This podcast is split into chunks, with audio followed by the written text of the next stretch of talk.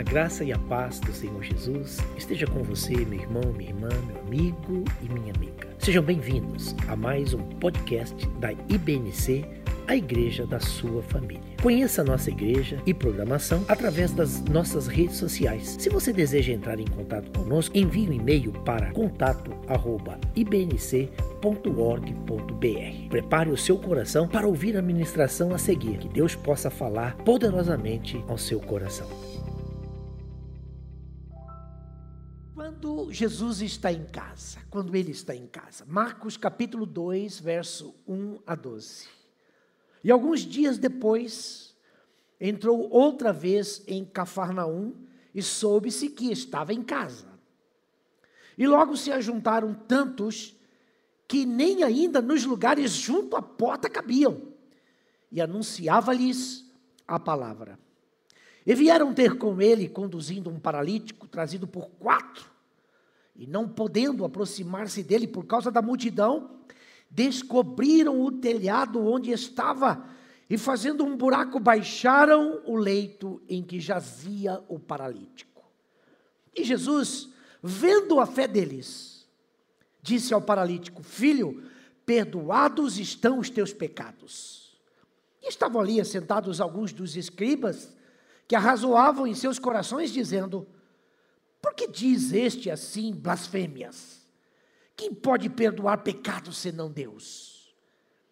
E Jesus, conhecendo logo em seu espírito que assim arrazoavam entre si, lhes disse: Por que arrazoais sobre estas coisas em vossos corações? Qual é mais fácil? Dizer ao paralítico: Estão perdoados os teus pecados? Ou dizer-lhe: Levanta-te e toma o teu leito e anda? Ora, para que saibais que o Filho do Homem tem na terra poder para perdoar pecados. Disse ao paralítico: A ti te digo: levanta-te, toma o teu leito e vai para a tua casa. E levantou-se, e tomando logo o leito, saiu em presença de todos, de sorte que todos se admiraram e glorificaram a Deus, dizendo: Nunca tal vimos. Louvado seja Deus pela Sua palavra. Veja que coisa interessante. Normalmente, todos nós, eu, você, conhecemos bem a nossa própria casa. A gente se movimenta, com certeza, com muita facilidade, dentro das nossas casas, sem nenhum problema. Por quê? Porque sabemos a posição de cada móvel, é? sabemos onde estão cada objeto, porque é a nossa casa. Temos uma relação de intimidade com ela. Mas é evidente que isso ocorre, isso acontece quando está claro, não é? quando nós temos luz em todos os ambientes, quando tudo está bem iluminado, bem claro. Porque quando a luz está apagada, quando não há iluminação, é muito provável que essa situação mude.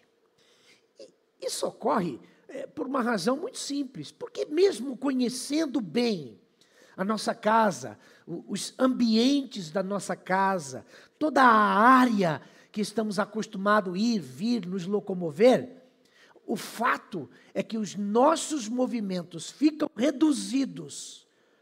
E aí precisamos ser muito, muito mais cautelosos quando falta luz, quando as coisas estão na escuridão. Você quer ver uma coisa? Se nós estivermos lá fora, por exemplo, é, quem sabe na varanda ou principalmente na edícula, numa escuridão total, a situação complica. Mesmo a gente conhecendo e sendo da gente, há um temor. Não estamos muito à vontade. Não ficamos à vontade quando falta luz.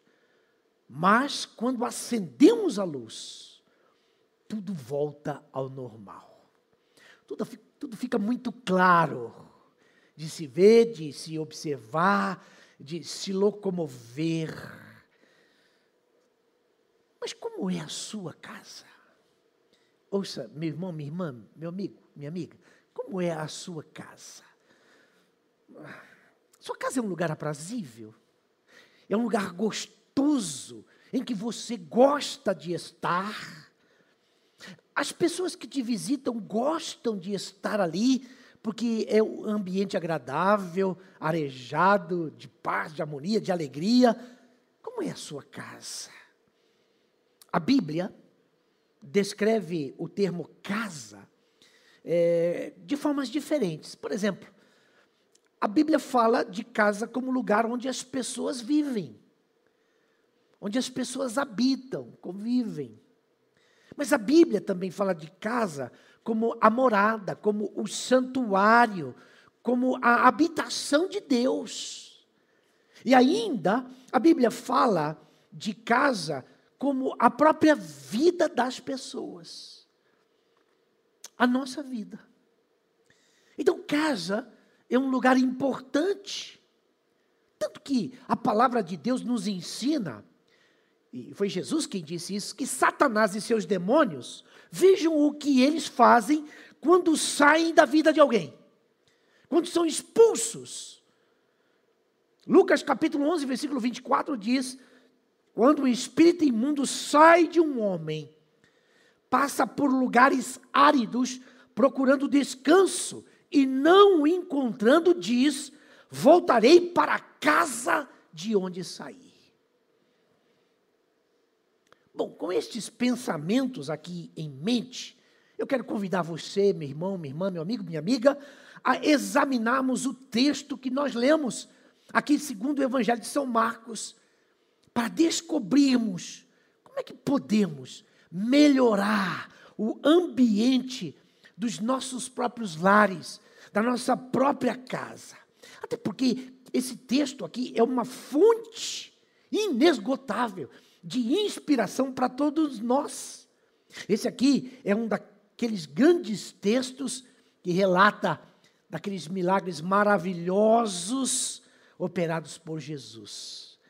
E ele também nos mostra como é importante na nossa vida a participação de algumas pessoas, amigas, pessoas que nos amam e que são motivadas pelo desejo de servir, de ajudar, de abençoar as nossas vidas. Mas ele revela também um lado escuro que infelizmente existe dentro de algumas pessoas.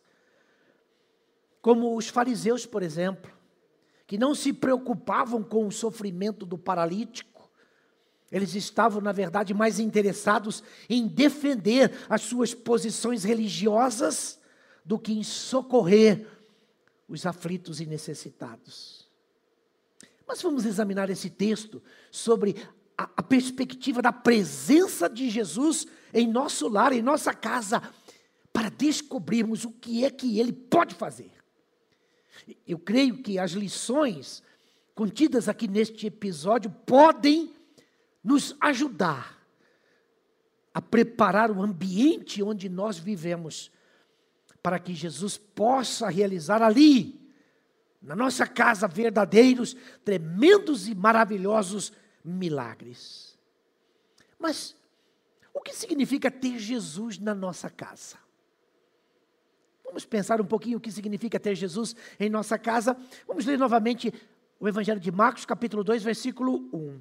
Poucos dias depois, tendo Jesus entrado novamente em Cafarnaum, o povo ouviu falar que ele estava em casa. Cafarnaum, a cidade do Mestre. Que coisa tremenda. Ouviram falar que Jesus estava ali em casa.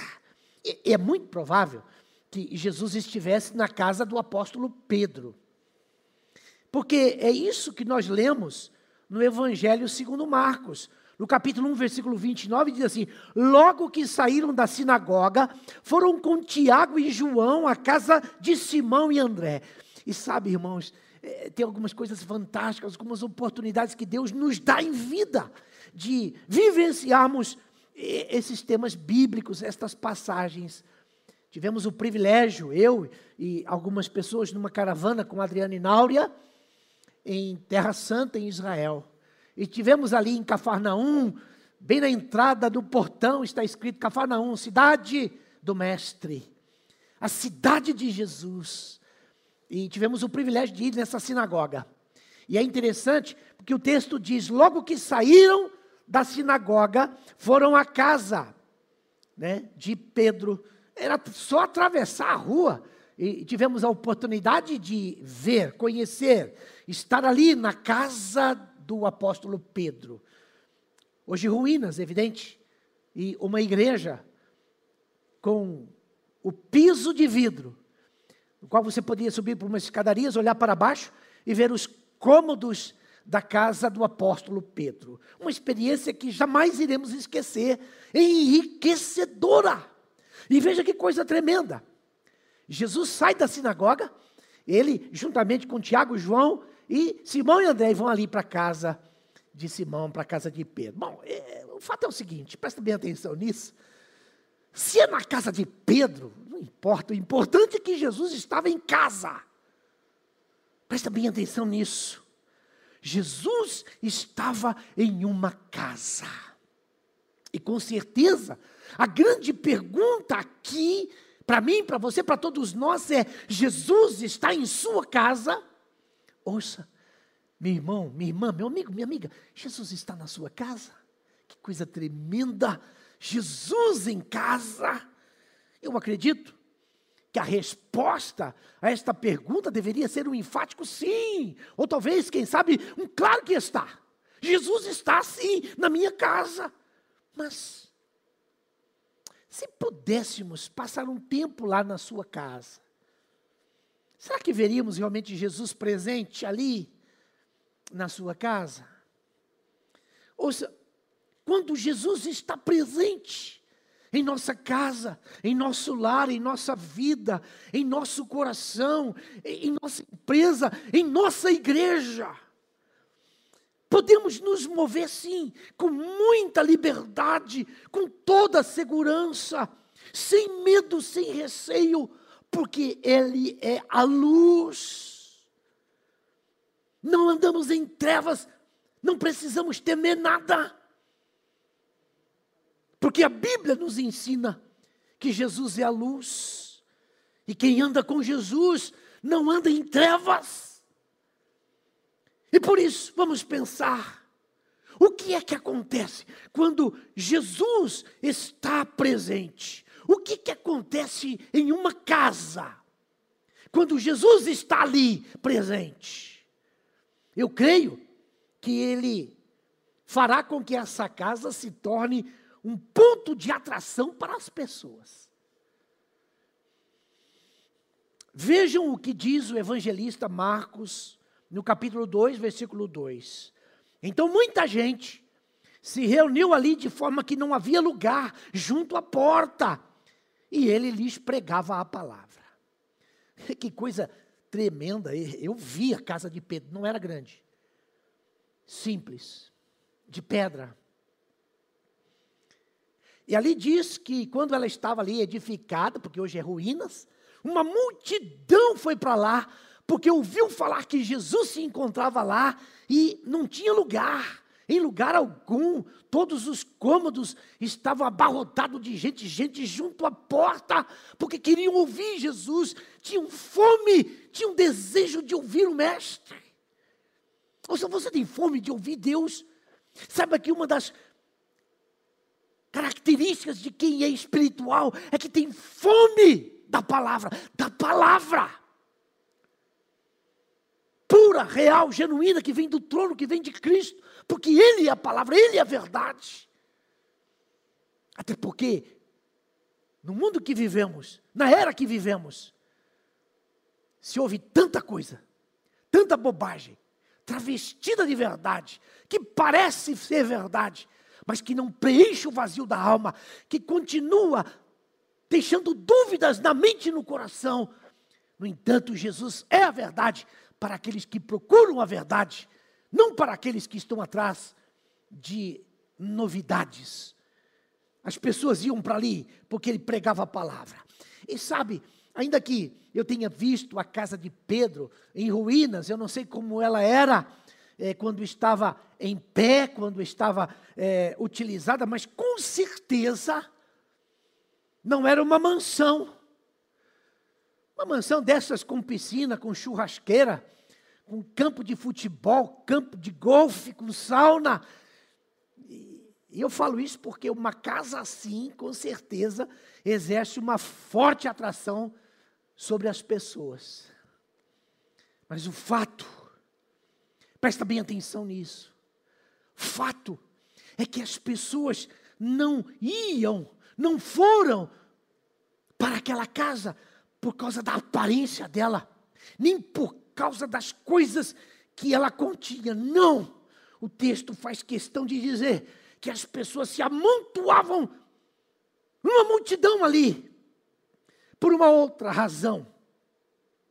Aquela casa simples, de um homem simples, de um pescador, que não possuía acomodações confortáveis o suficiente para todos.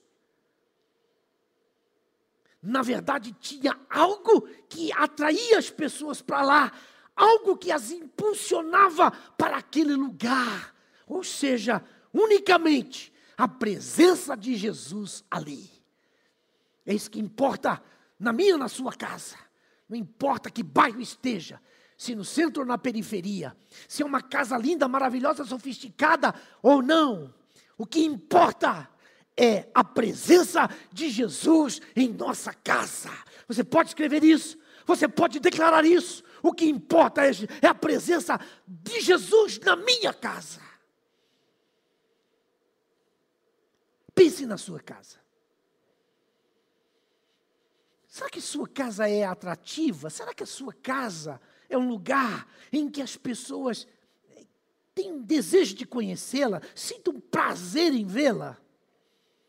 E, e eu não estou dizendo que você precisa ter uma casa suntuosa, não é isso, não importa quão simples ou sofisticada seja, não importa em que bairro ela se encontre.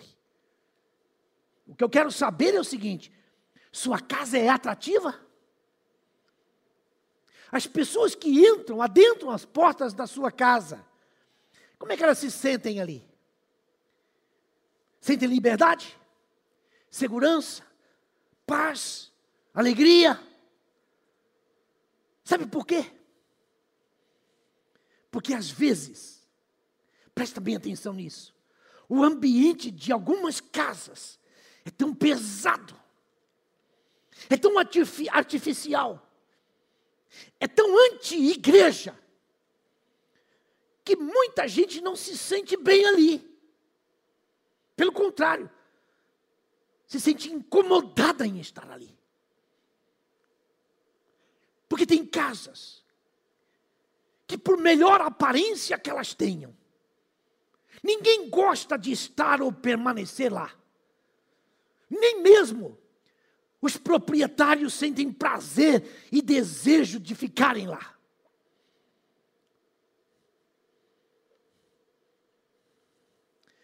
Porém, observe que Jesus pregava a palavra para aquelas pessoas que superlotaram a casa de Pedro. E sabe, isso remete ao fato de que hoje nós também podemos pregar a palavra. E não necessariamente discursando, mas vivendo uma vida com Deus, uma vida de verdade, dentro do nosso lar, dentro da nossa casa, com nossa gente, com nosso povo, em harmonia com a nossa família.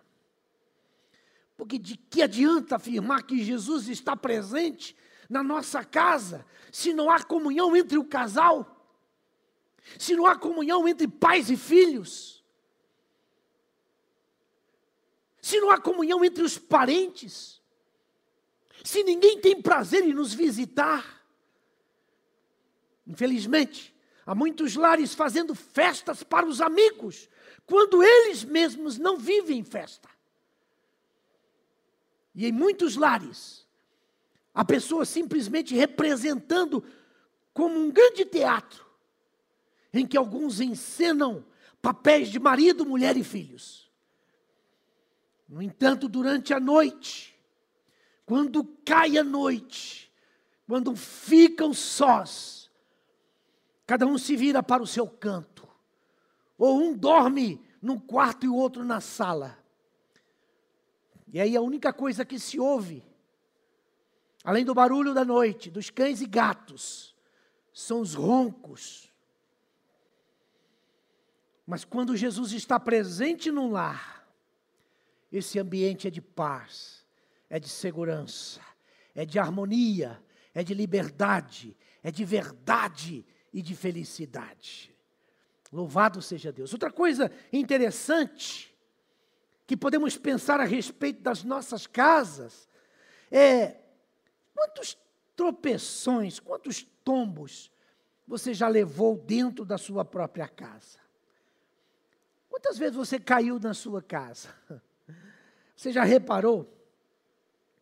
É, quantas vezes você mesmo se feriu, ou algumas pessoas se feriram, se machucaram dentro da própria casa. E, e eu não estou aqui me referindo somente a, a, a algum membro quebrado, não é isso. As estatísticas mostram que o número de acidentes dentro dos lares é maior do que fora deles, por incrível que pareça. E não é apenas por causa de uma torção, de um tropeção, de uma queda, de uma quebra. Estou me referindo Há outros tipos de acidentes que muitos, infelizmente, têm provocado. Por exemplo, quantas quedas morais, quantas impurezas, quantas imoralidades, quantas drogas, contra, quantas prostituições, adultérios, quantos abusos dentro das casas, quantas palavras malignas, pragas e maldições têm saído dos lábios de cônjuges, de filhos. E a verdade é que se esses acidentes estão acontecendo em casa, é porque com certeza está faltando luz dentro da casa. As trevas tomaram conta. Você sabia que o lugar mais difícil para viver a vida cristã até mesmo viver o ministério, não é a igreja. Até porque na igreja, todos somos santos, pelo menos essa é a impressão. Pacientes, cordiais, educados, amáveis, não é verdade? Qual foi a impressão que você teve a primeira vez que chegou ao templo? Porém, o lugar mais complicado para ser cristão, um líder, até mesmo pastor, para ser um moço, uma moça, um homem, uma mulher de Deus, para viver como família cristã, não é a igreja, mas é a própria casa. O lugar mais difícil para servir Deus é dentro do nosso próprio lar. Por isso, esse tempo de pandemia tem sido uma bênção e é por isso que se ouve tantas estatísticas de divórcio, separação, de briga, de feminicídio, porque as pessoas desaprenderam a viver em família. Todo o projeto deste último 20 anos, deste último século, desses últimos anos, tem sido desconstruir o plano de Deus para a família. E as pessoas não percebem isso, mas agora vão perceber quanta gente se matando, quanta gente se odiando, quanta gente se separando. Porque desaprenderam a viver em família, permitiram que a luz fosse apagada, inclusive cristãos, e as trevas tomou conta, e eles vivem se esbarrando, eles vivem se quebrando, eles vivem nas trevas. A título de ilustração, conta-se que, uma certa ocasião, a secretária de uma determinada igreja que fazia os agendamentos dos gabinetes pastorais, agendou o nome da esposa de um dos pastores para ter uma conversa com o próprio marido. Ela não conseguia falar com ele em casa, então marcou um horário com ele na igreja. Presta bem atenção nisso. No gabinete, pastores, líderes, tendem a ser solícitos, gentis, compreensíveis, pacientes. Mas e em casa? Como é que é os relacionamentos com a família? Ouça. Quer saber o tipo de líder que você segue? Quer saber o tipo de líder que é tua cobertura espiritual? Veja como é o relacionamento dele com a esposa. Veja como é o relacionamento dele com os filhos.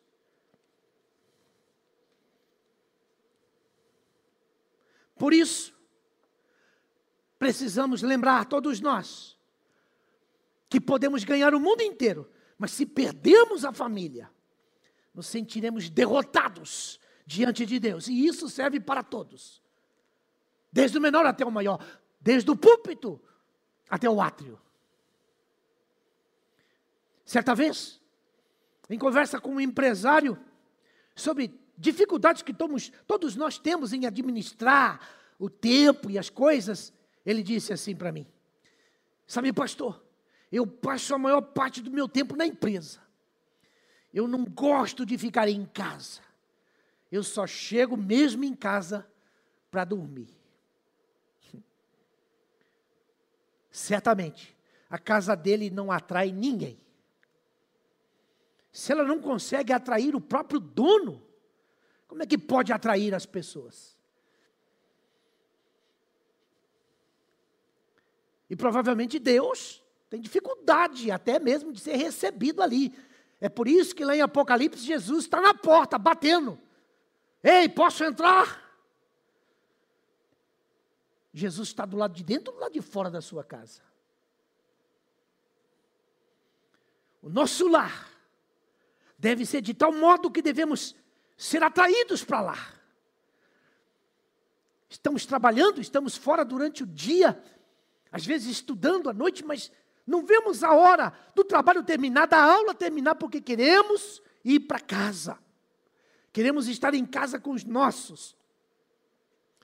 Quando a casa é atraente, parentes, vizinhos, amigos sentem desejo e atração por ele. Será que Jesus está presente em seu lar? Será que Jesus está presente em seu lar? Outra lição que podemos aprender aqui é que quando Jesus está presente em casa, ele atrai todos os que sofrem. Presta bem atenção. A presença de Jesus em casa faz com que aqueles que estão sofrendo, padecendo, sejam atraídos para lá. Marcos 2,4. Não podemos levá-lo até Jesus por causa da multidão. Moveram parte da cobertura do lugar onde Jesus estava e, pela abertura do teto, baixaram a maca em que estava deitado o paralítico. Que cena fantástica, maravilhosa!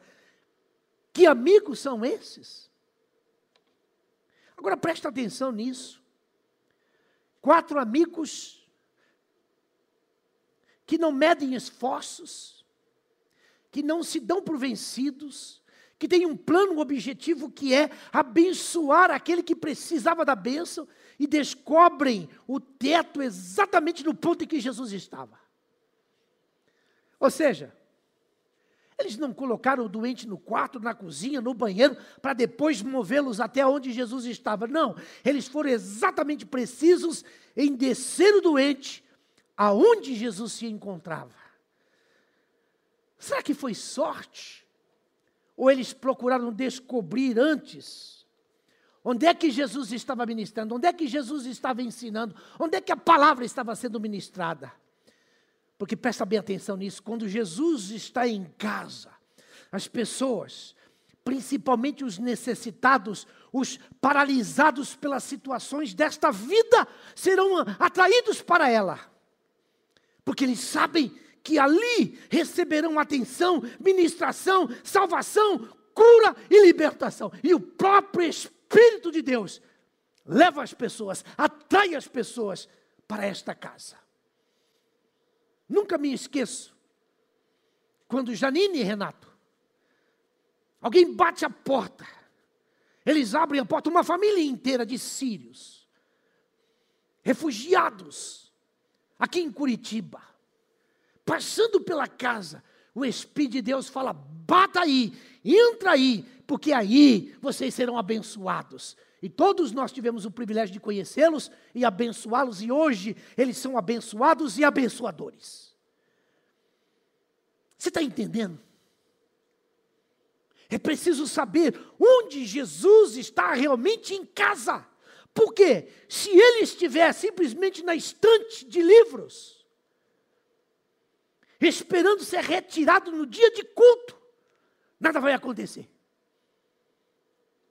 Se ele estiver presente apenas nas orações que se fazem antes das refeições, as paralisias existentes dentro de casa vão continuar. Se ele estiver na sala apenas quando você recebe visitas, ninguém será tocado pela luz. Muitos dizem que Jesus está em casa, mas continuam paralisados pelas doenças, pelas crises, pelos desequilíbrios emocionais, pelas desesperanças e misérias desta vida.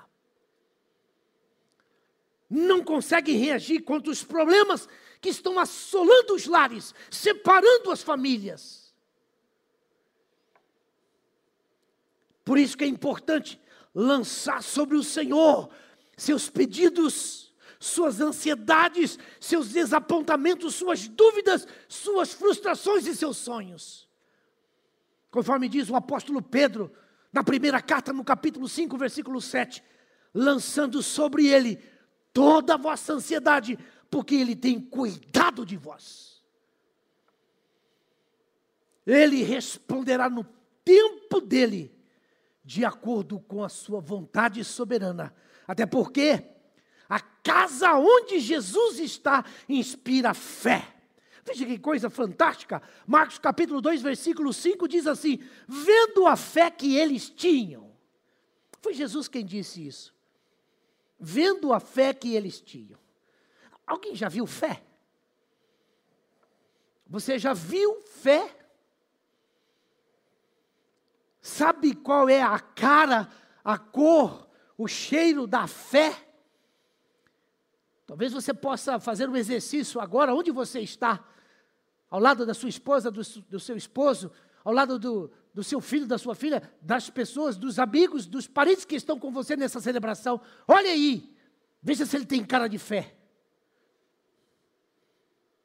A Bíblia diz que durante uma tempestade terrível, em que o barco estava quase afundando, os discípulos acordam Jesus, que estava também no barco. E Jesus, quando acorda, olha para os discípulos e vê caras espantadas de medo e pavor. E com certeza você conhece uma cara de medo, você conhece uma cara de crise, você conhece uma cara de desespero. Mas a pergunta é: você já viu cara de fé? Jesus, quando foi acordado, olhando para a cara de medo, de desespero dos discípulos, de pavor, ele pergunta: onde está a vossa fé? Lucas capítulo 8, versículo 25. O rosto demonstra o coração. Não tem como esconder. A fisionomia fala. Sabe como é possível ver fé? Jesus viu quatro homens trabalhando, homens suados, cansados, sujos, mas com um propósito. Sabe, meus queridos, Irmãos, amigos, trabalhar é não desistir, é não abaixar as mãos, é não temer obstáculos, é não se acovardar diante dos gigantes da vida, é encarar o diabo e dizer: Você já foi derrotado. Será que a sua casa tem fé? Será que a sua cara demonstra fé? E veja a casa onde Jesus está presente também é um lugar de perdão e libertação. Sim, A casa onde Jesus está presente é um lugar de cura, de perdão, de libertação. Marcos 2,5 diz: Vendo a fé que eles tinham, Jesus disse ao paralítico: Filho, os teus pecados estão perdoados. Que coisa tremenda. Mas veja que coisa interessante também, a Bíblia faz questão de registrar que ali estavam escribas e religiosos. Jesus estava ministrando, muitas pessoas foram atraídas aquela, para aquela casa, gente querendo ouvir, aprender, gente querendo andar com Jesus, ser discípulo de Jesus, ser, querendo ser ensinados, discipulados por Ele. E também havia os curiosos, e também havia os críticos ali. Escribas e fariseus. Não estavam nem um pouco preocupados com a doença do paralítico. Essa é a verdade. Até porque eles não reclamaram da cura eles reclamaram foi da libertação interior e do perdão que Jesus ofereceu. Mas eu quero dizer uma coisa para você, presta bem atenção nisso. Você que, quem sabe, está vivendo com as luzes apagadas ou quase apagando. Você que já está vivendo paralisado. Sem perdão não há libertação. Sem perdão não há cura. Sem perdão não há festa, não há celebração. Portanto, perdoe, libere perdão e seja um reconciliador na sua casa e a partir da sua casa. Outra lição maravilhosa que aprendemos aqui com esse texto é que na casa onde Jesus está, todos permanecem de pé. Ouça, você prostrado, você caído, na casa onde Jesus está, todos permanecem de pé. Versículo 11 do capítulo 2 diz: E lhe digo: levante-se, pegue a sua maca, a sua cama e vá para casa. Louvado seja Deus. Que a nossa casa seja um lugar onde outros que estão acamados, prostrados, possam se levantar para ir para suas casas, exercer também esse ministério de permanecer em pé diante de Deus. E aqui está um grande problema. Muitos não conseguem ficar de pé. É isso que está sendo revelado aqui nesse versículo.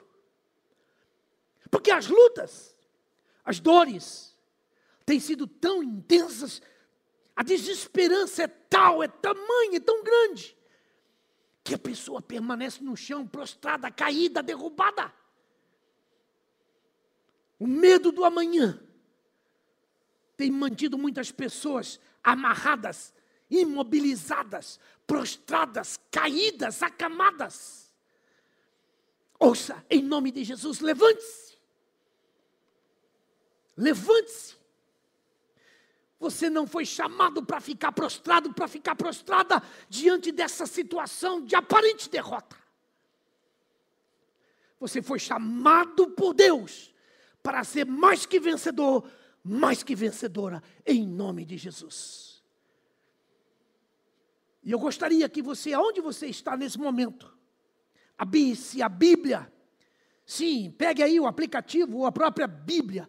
Abra aí Romanos capítulo 8 a partir do versículo 31. Eu quero ler com você e quero que você leia em voz alta agora e que você profetize a palavra agora.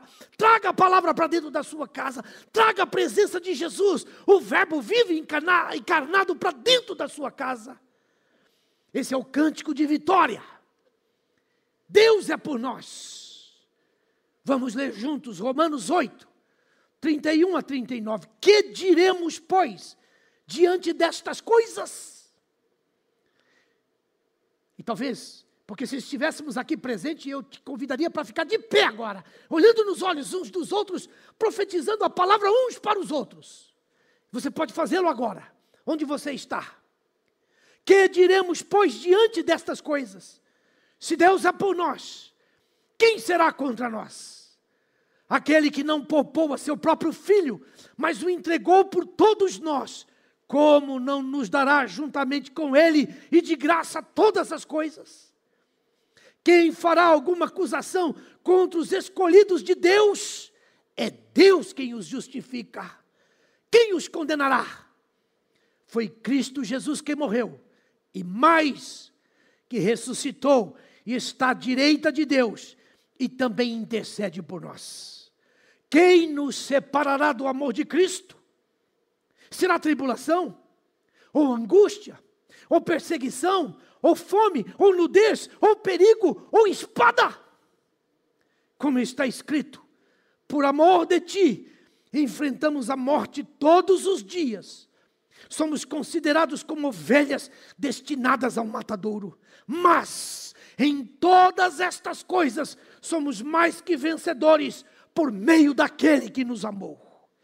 Pois estou convencido que nem morte, nem vida, nem anjos, nem demônios, nem o presente, nem o futuro, nem qualquer poder, nem altura, nem profundidade, nem qualquer outra coisa na criação será capaz de nos separar do amor de Deus que está em Cristo Jesus, nosso Senhor.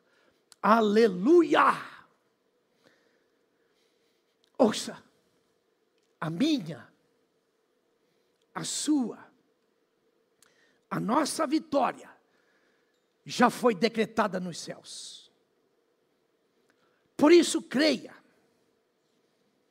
que a sua derrota, quem sabe, o seu momento de fracasso, não vão influenciar o resultado final. Vejam isso. Os teus olhos viram o meu embrião.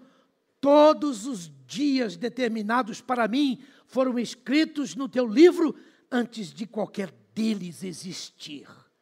Salmo 139, verso 16. E com isso eu quero concluir. Você acha que Deus iria escrever nossa vida para a derrota? Declare: Eu já sou vencedor. Você é vencedor, amém? Creia. Quando Jesus está em nossa casa, não ficamos prostrados, não ficamos acamados, não ficamos caídos, porque a ordem sempre será esta: levante-se, fique de pé e comece a viver a sua vitória. Louvado seja Deus.